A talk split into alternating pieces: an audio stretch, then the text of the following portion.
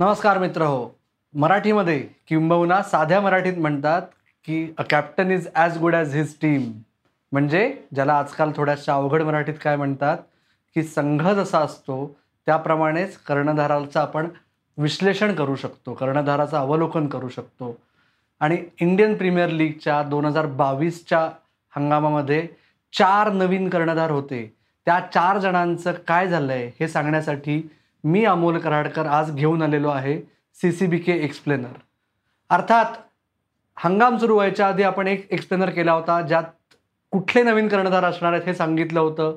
त्या एपिसोडमध्ये तीनच होते कारण काय तो रेकॉर्ड केल्यानंतर चौथा कर्णधार ॲड झाला जो यावर्षी नवीन कर्णधार होता. आणि तोच सर्वात लवकर कर्णधार नसलेलाही झाला. त्याला कर्णधारपद सोडावं लागलं. तोच रवींद्र जाडेजा आहे क्रमांक चारवर. त्याचं मुख्य कारण त्याला कर्णधारपद सोडावं लागलं हे नाही आहे माझ्या दृष्टीने.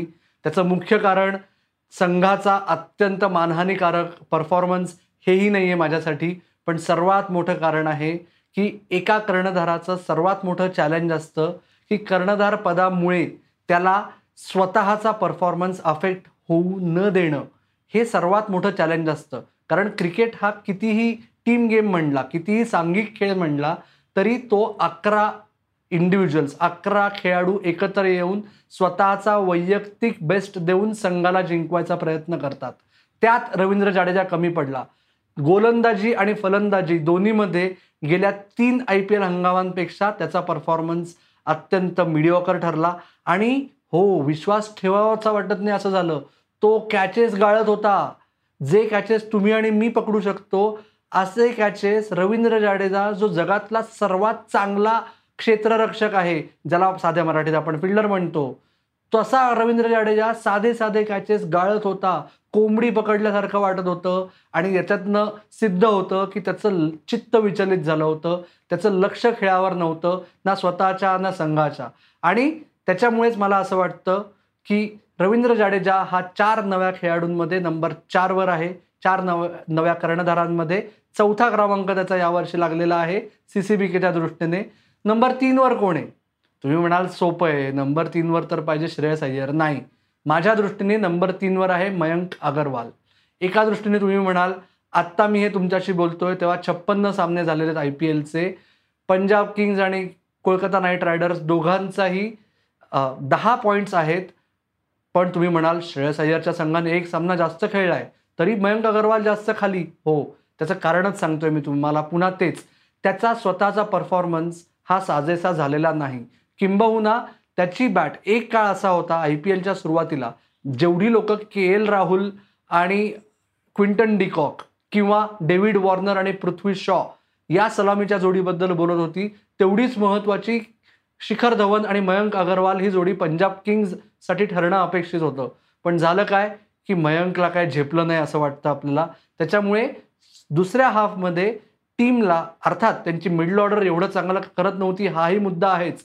पण मयंकला झेपत नव्हतं ओपनिंगला त्याच्यामुळे मयंकला काही सामन्यांनंतर स्वतःला खाली ढकलावं लागलं. पुन्हा तेच की संघाचंही नीट चालू नाही आहे आणि त्याची बॅटही नीट चळपत आहे त्याच्यामुळे मयंक अगरवाल माझ्या दृष्टीने ठरला नंबर तीनचा कॅप्टन श्रेयस अय्यर हा तिसऱ्या क्रमांकाचा म्हणजे तिसरा जो कर्णधार होता चारपैकी तो माझ्या दृष्टीने भारतीय कर्णधारांमध्ये आणि या वर्षीच्या नव्या कर्णधारांमध्ये दोन नंबरवर आहे. तुम्ही म्हणाल के के आर तर केवढी झोपडी होतीये. सर्वात जास्त खेळाडू त्यांनी वापरलेत. प्रत्येक सामन्यात संघ बदलायचा पराक्रमच ते करून करून दाखवतायत. म्हणजे जसं परत साध्या मराठीत सांगायचं म्हणलं की change is the only constant he theory त्यांनी यावर्षी अडॉप्ट केली आहे. पण तरीही मला असं वाटतं की श्रेयस अय्यरला त्याच्या माथ्यावर याचं खापर फोडायचं विशेष कारण नाही आहे आणि आत्ता आपण बोलतोय छप्पन्नाव्या सामन्यानंतर त्यांना एक धुसर आशा आहे. खूप लांबचा जो पंजाब किंग्जलाही चान्स आहे तसा विशेष नाही आहे पण आहे असं आत्ता आपण म्हणून चालू. आणि सर्वात महत्त्वाचं की सर्व कर्णधारांमध्ये स्वतःची बॅटिंग जास्त अफेक्ट होऊ न देणारा श्रेयस अय्यर ठरला आहे अर्थात त्याचा आखूड टप्प्याचा चेंडूवरचा एक विकनेस पुन्हा एकदा समोर आलेला आहे. पण ओव्हरऑल त्याची कॅप्टन्सी ओव्हरऑल त्यांनी केलेले फील्ड चेंजेस त्याचे बोलिंगमधले बदल अर्थात या सगळ्या बाबतीत डगआउटचा रोलही खूप मोठा असतो आय पी एलमध्ये पण तरीही जर आपण कॅप्टनच्या माथ्यावर खापर पडतो तर कॅप्टनला जिथे क्रेडिट ड्यू आहे तिथेही द्यायला पाहिजे. त्याच्यामुळे मला असं वाटतं की श्रेयस अय्यर हा मयंक अगरवालपेक्षा पुढे ठरतो नवीन नवीन कर्णधारांमध्ये आणि जसं आत्ता म्हणलं आपण की श्रेय जर संघाच्या यशाचं कर्णधाराला द्यायचं हवं तर अर्थात एक नंबरवर एकच कर्णधार आहे नवीन चार कर्णधारांपैकी तो म्हणजे हार्दिक पंड्या. हो त्यांनी सर्व सामने खेळले नाही आहेत दुखापत त्याची पुन्हा एकदा थोडंसं डोकं काढून वर आलेली आहे. पण आपण सगळ्यांनी बघितलंय की हार्दिक पंड्यानी काय कमाल करून दाखवली. म्हणजे एका दृष्टीने सीझनच्या सुरुवातीला तुम्हाला सगळ्यांना अत्यंत आश्चर्यचकित होण्यासारखी घटना ठरली होती की हार्दिक पंड्या मुंबई इंडियन्स सोडून एका नवीन संघाकडे जातोय आणि तोही कर्णधार म्हणून. हार्दिक पंड्याला कॅप्टन्सीचं काय कळतं? असं तुम्ही सगळेजण म्हणत होतात. काही पंडित देखील म्हणत होते पण हार्दिक पंड्यानी दाखवलंय की त्याच्यावरचा विश्वास त्यांनी सार्थ करून दाखवलेला आहे.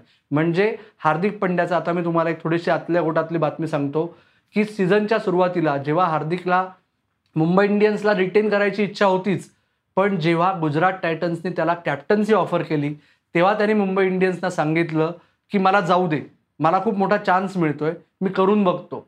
मुंबई इंडियन्सने त्याला थांबवायचा प्रयत्न केला नाही. अर्थात त्याला पैसेही खूप मिळत होते. हाही मुद्दा आहेच. आणि त्यांनी दाखवून दिलं स्वतःचा बॅट बरोबरचा परफॉर्मन्स सुरुवातीच्या काळात जेव्हा तो शंभर टक्के फिट होता तेव्हा केलेली बोलिंग आणि त्यांनी केलेले फील्ड चेंजेस आणि त्याहून महत्त्वाचं संघ बांधणीमध्ये त्याचा जेवढा आशिष नेहराचा प्रशिक्षक म्हणून वाटा होता तेवढाच हार्दिक पंड्याचा कर्णधार म्हणून वाटा होता.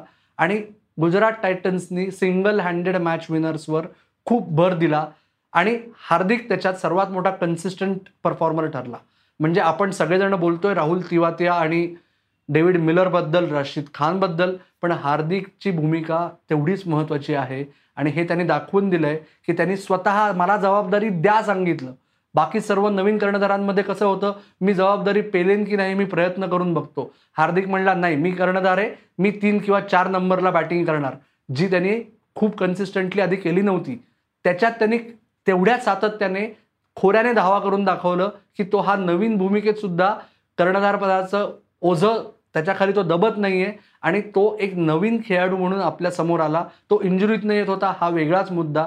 या सगळ्या याच्यामुळे मला असं वाटतं की नवीन कर्णधारांमध्ये निर्विवाद सर्वोत्तम कर्णधार या वर्षीचा आहे हार्दिक पंड्या.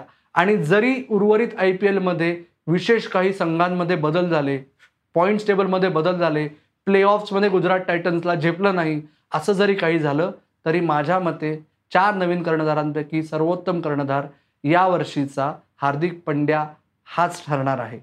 आणि ह्या एपिसोडबरोबरच आधीचा एपिसोड तुम्ही बघा जो मी आधी म्हणलं होतं की नवीन कर्णधारांकडून काय अपेक्षित आहे तो बघा. कुठे बघता येईल तुम्हाला माहिती आहे की आपलं यूट्यूब चॅनल आहे कॉफी क्रिकेट आणि बरंच काही. आपला पॉडकास्ट आहे याच नावाने तुम्हाला तिथे ऐकता देखील येईल. त्याचबरोबर हा आणि इतर काही निवडक C C B K explainers तुम्हाला महास्पोर्ट्सच्या फेसबुक पेजवर देखील बघायला मिळतील. आणि हे सगळं बघून आणि ऐकून झाल्यानंतर तुमचा अभिप्राय नोंदवायला विसरू नका.